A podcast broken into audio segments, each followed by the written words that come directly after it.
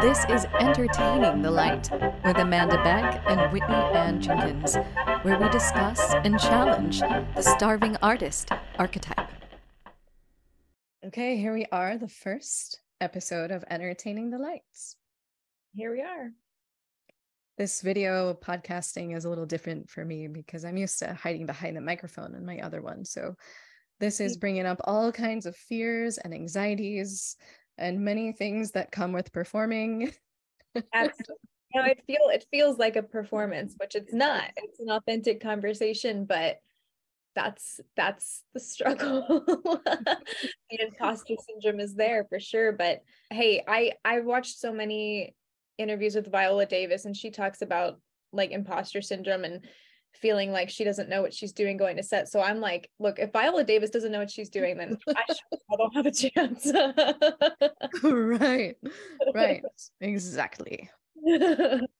So this podcast has been a long time coming. Amanda and I have been talking about these subjects for over a year now, every week, multiple times a week, which is, it obviously was something important if we made that commitment. Right.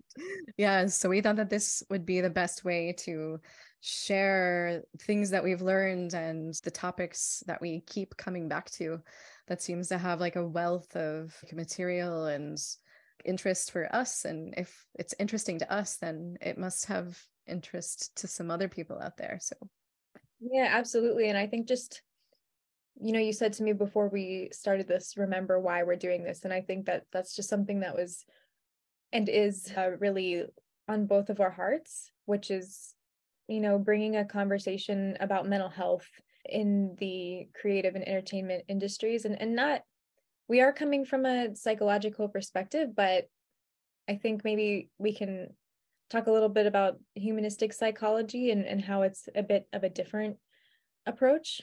Right. Humanistic psychology is looking at a person from a holistic viewpoint and not looking at symptoms or specific behaviors, but looking at how a person is able to live to their most fulfilling life. And yeah. I'm sure you've heard of Abraham Maslow and hierarchy of needs. And that goes along with humanistic psychology. But we're looking at taking those concepts and applying them to artists and creatives and performers specifically, because there's this concept and paradigm that's romanticizing the starving artist, which I know that I've experienced in my life pursuing my paths that I have. Yes, me as well. I think, you know, being multi-passionate and wanting to, you know, study psychology and doing writing and studying nutrition. And I feel a little bit all over the place, but I think that I've felt really wrong in that. I felt that I don't like deserve to be an artist in that way. If I'm not, like, I moved to Los Angeles and I felt like, okay, but I obviously still don't want it bad enough because I'm not living in the cheapest place I could find and working, you know, as a waitress and living with four other people. And like that, like that was a real like thing for me where I'm just like, I don't feel like I don't deserve this, or I don't feel right about this. Like the idea of having to sacrifice in order to pursue your passions, or also like on the other spectrum of that, be super famous, you know, in order to have value around your work. Yeah. And that's something that we've been talking about a lot too, is the value of artists in society in the first place. I feel like it's something that isn't really discussed very much.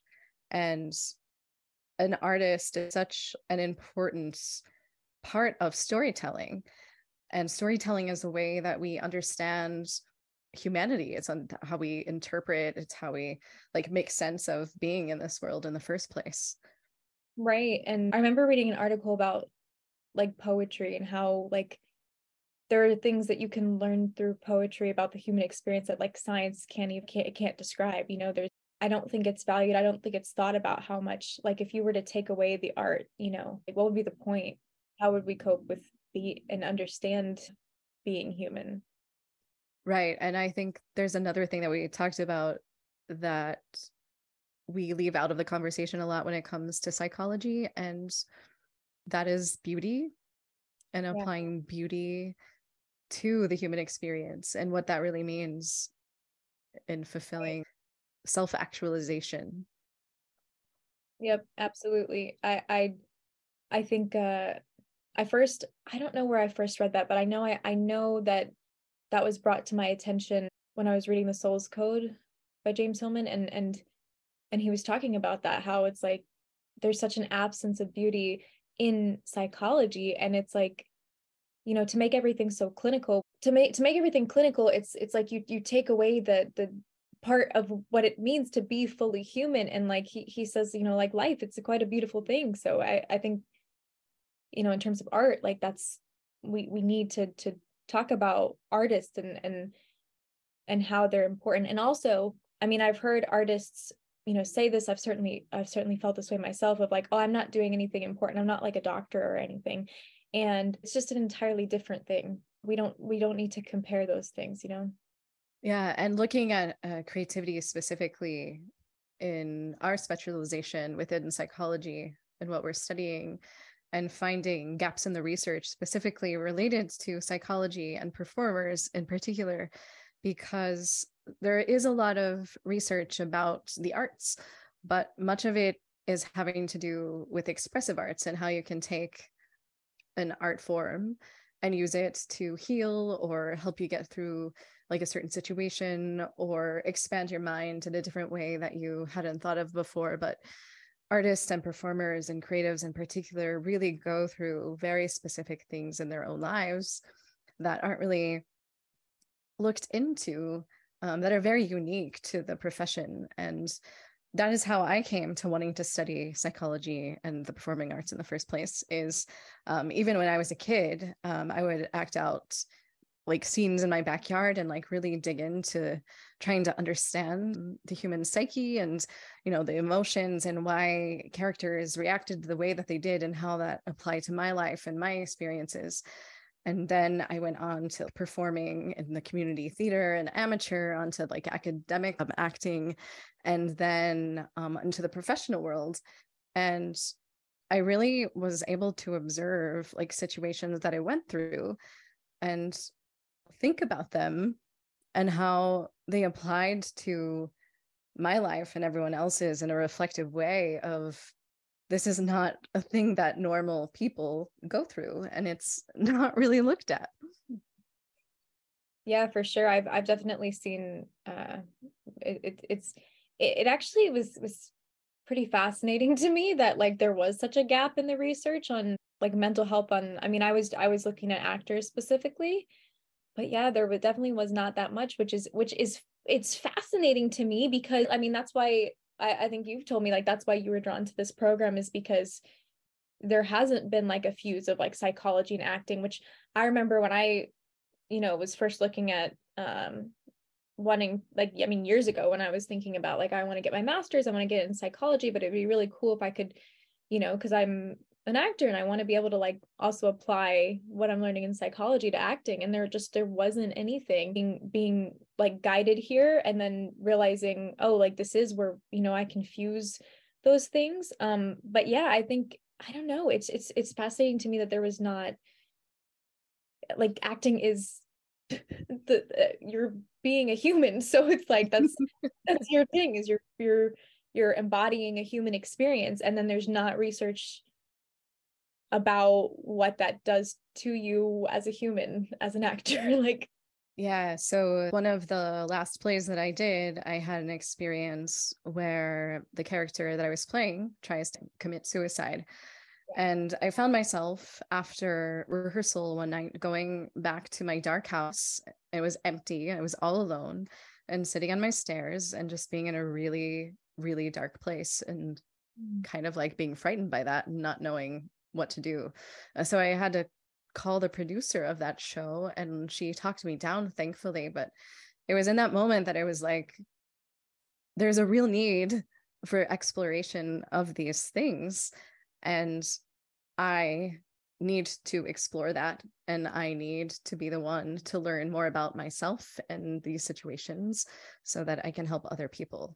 yeah, last semester, I think, you know, when we were studying ethics, that really is when it crossed my mind. It was very powerful that I think just, I mean, even acting teachers, right? Like anybody can kind of become an acting teacher without having to have any sort of credentials, which it's fascinating because, and it needs attention, I think, because in acting, a lot of times we're using very, very deep personal, you know, painful things, or we're asked to go to very dark places. And again, I've seen this work and I've experienced it to be cathartic, but that's not always the case.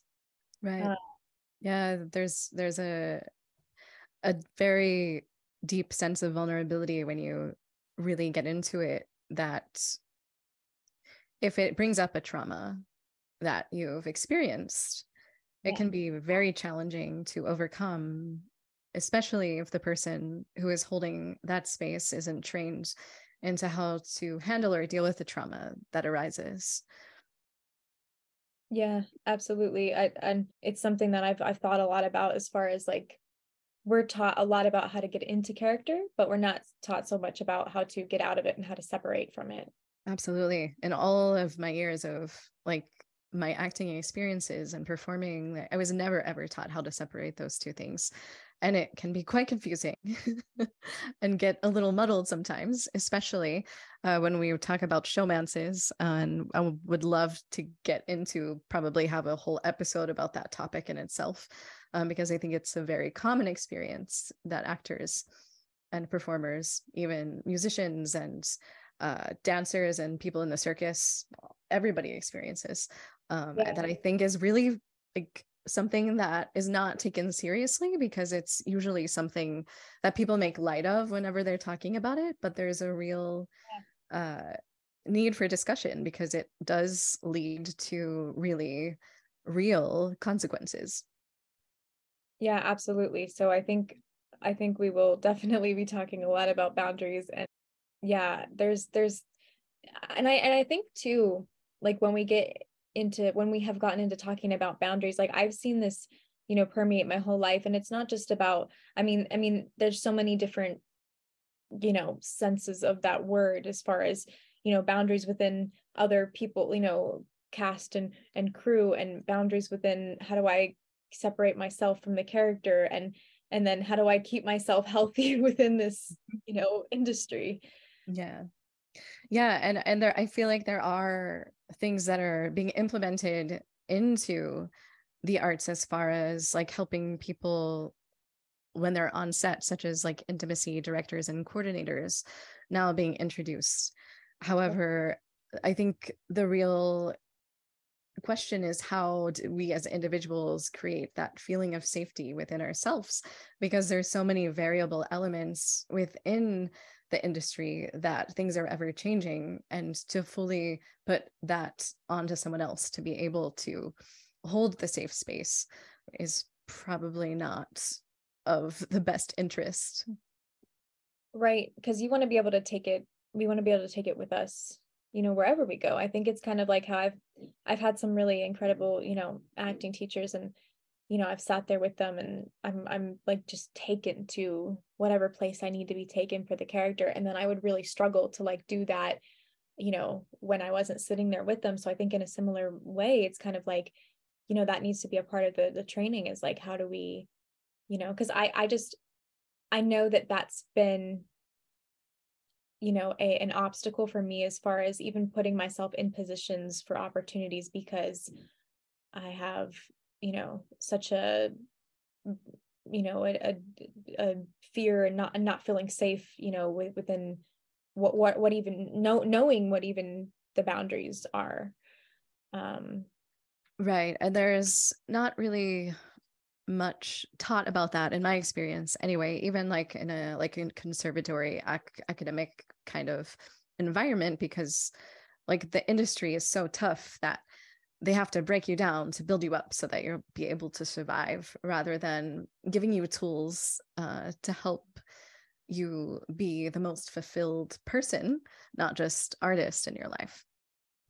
Yeah. And actually, I'm glad you brought that up, because it it made me really think that, you know, it's very like paradoxical and like counterintuitive, because I think as an artist, yeah, this is something, it's really just hitting me now, but as an artist, you know, we're taught to be soft and vulnerable and authentic, and like that's the you know, that's what being an artist is all about. But then when you talk to anybody about the business side of it, which I've had such a, like I've dedicated a lot of time in studying my craft, but the business side of it feels very, very difficult for me and inauthentic. And because I wrote down thick skin, because that's what, like, I keep hearing is, you know, you got to have a thick skin in this business, and you just keep getting rejected. And it's like, is there not a better way to approach all of that, so we're not like super vulnerable and exposed in our work and then completely shut off, you know, in the, I don't know, it just doesn't sit right with me. Yeah. And so one might ask, like, well, if it's that difficult, if it's giving you so many problems or causing that much grief in your life, like, why would you pursue that anyway? And I think that humanistic psychology really like introduces some concepts that allow an understanding of why someone would pursue something, even though it's difficult.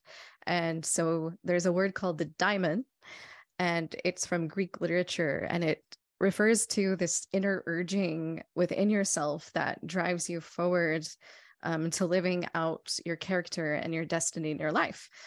And Carl Jung also used this word as a synonym for a part of the unconscious, a concern with life purpose. And he thought that it spoke through intuition and dreams. And Rollo May also likens it to the urgings of one's inner nature, akin to an aspect of a life force. And he said the daimonic is the urge in every being to affirm itself, assert itself, perpetuate, and increase itself. And the reverse side of the same affirmation is what empowers our creativity.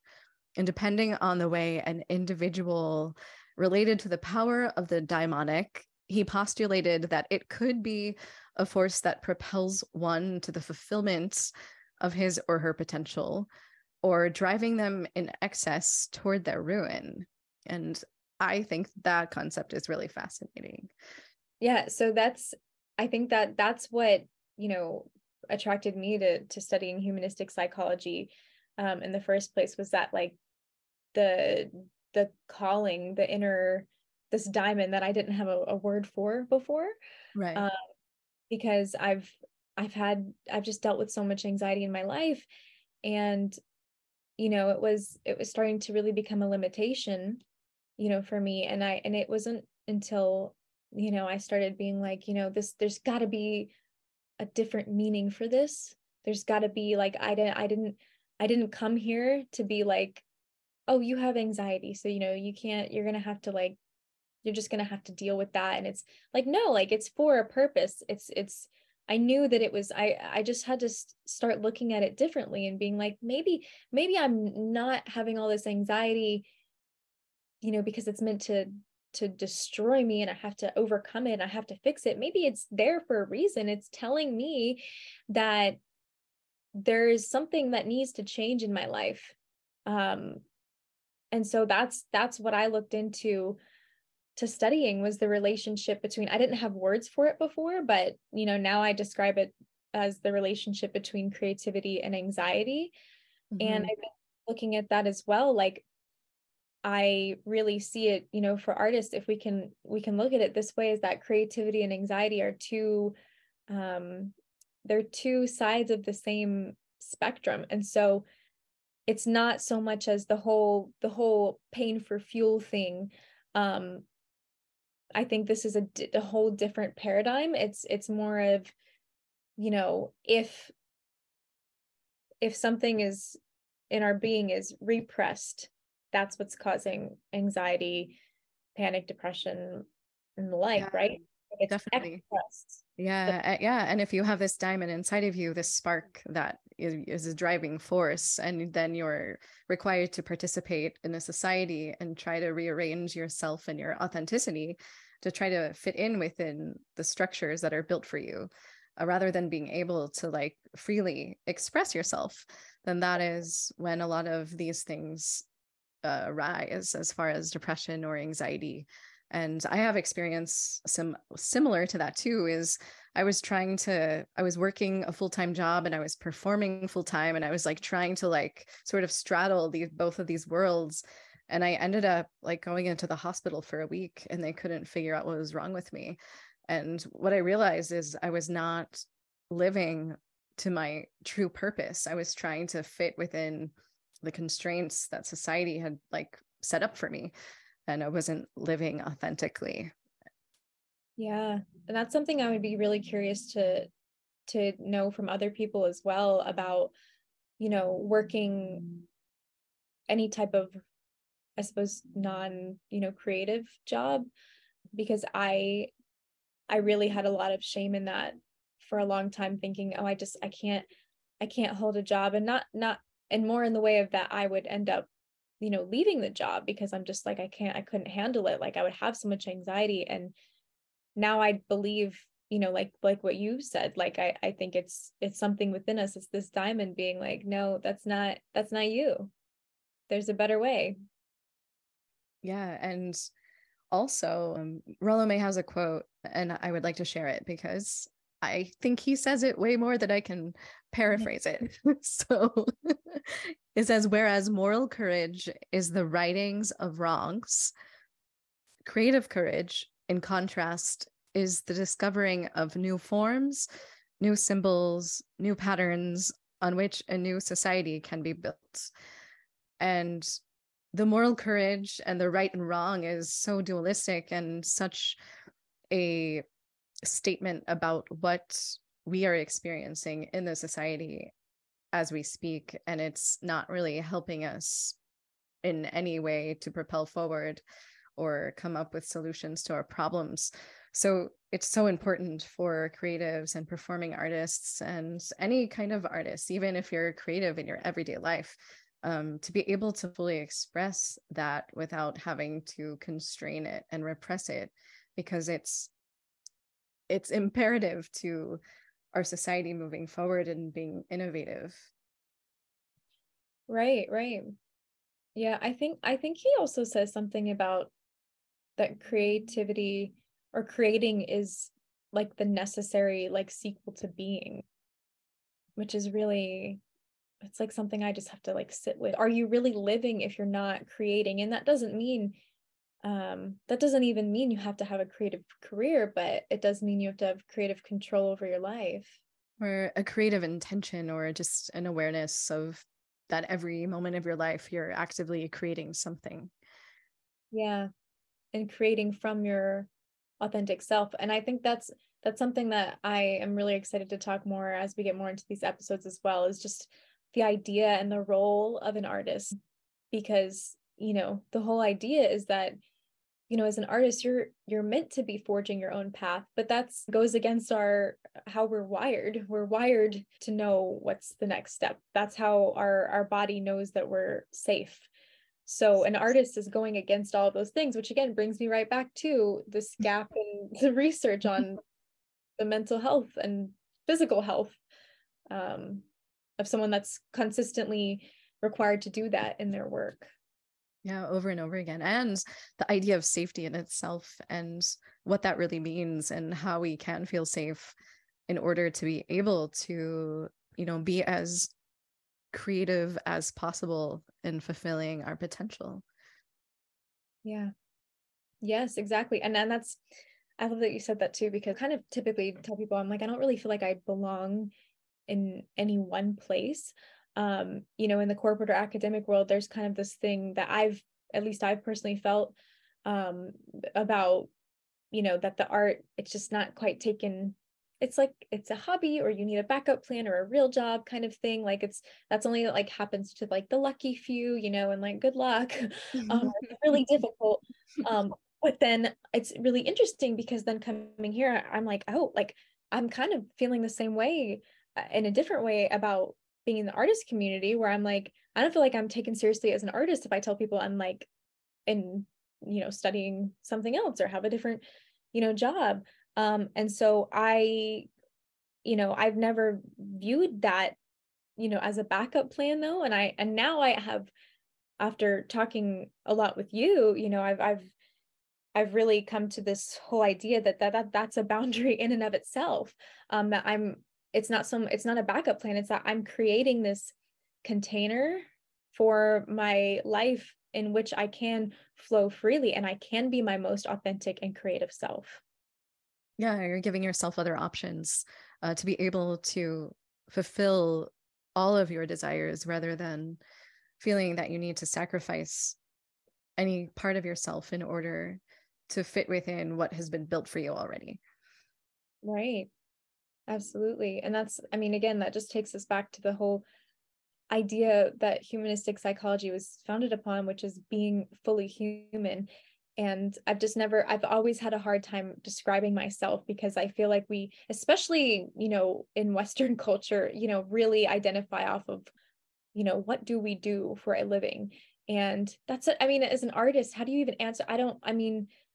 My soul, my career and my job and my soul is an artist, but does that mean I'm only an artist of value if I'm making money off of it?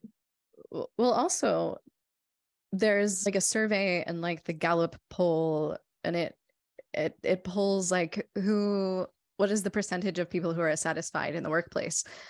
And it's only 33% of people who are satisfied in the workplace.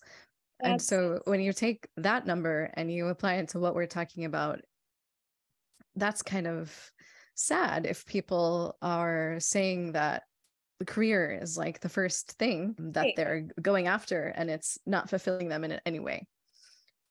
Yeah. And I think I've always thought about too, work, it's it takes up so much of your life. I can't just have a job. I need to be doing the work here that I came here to do, that I'm passionate about, that fills, my heart's desires, that I can be of best service to the world and to myself, it takes, just think of a 9-to-5 job. You're there, at least 40 hours of the week. You need to be enjoying what you're doing. Yeah. And there's not anything wrong with people who might enjoy a structured lifestyle like that either. Just as there's nothing wrong with artists who choose to pursue the path of auditioning for commercials and, projects that are funded by big corporations. There's nothing wrong with that. Right. It's just if it's authentic to yourself. Exactly. Yeah, it's exactly. And some people really enjoy doing those things. Just I think that people don't understand, us going to school, and that sounds terrible to them because they don't want to be in school. And I get that, and but that for us is authentic. There is a part of us that's unfulfilled unless we are learning in that environment too. So yeah. With also the understanding of, yes, we can learn on our own, and perhaps school isn't the most necessary thing that we need in order to fulfill our next steps, but embracing the potential good that could come out of attending these things. Yeah. And it's we have to get into that mindset, I think, too, of, especially as artists, if it makes us happy, it doesn't have to make sense to other people. You just have to follow, and it's not going to make logical sense. It's really not. Yeah. Especially also when you add in social media and having to show up in a certain way in order to feel like you're seen, and trying to be authentic. And the same time, there's so many things that I'm really excited to dig in deeper with and explore, and bring on guests and other artists who go through these challenges within mental health, and also other psychologists who are studying similar things to us. I'm really excited to dive in and talk about these things on a much deeper level. I am too. I'm so excited. Let's do it. Go time. Well, I always think that we've talked for less time than we have. Hopefully we've given a really solid overview of, why we're here and what we want to talk about, and what you can look forward to. Right. So thank you so much for tuning in, and until next time.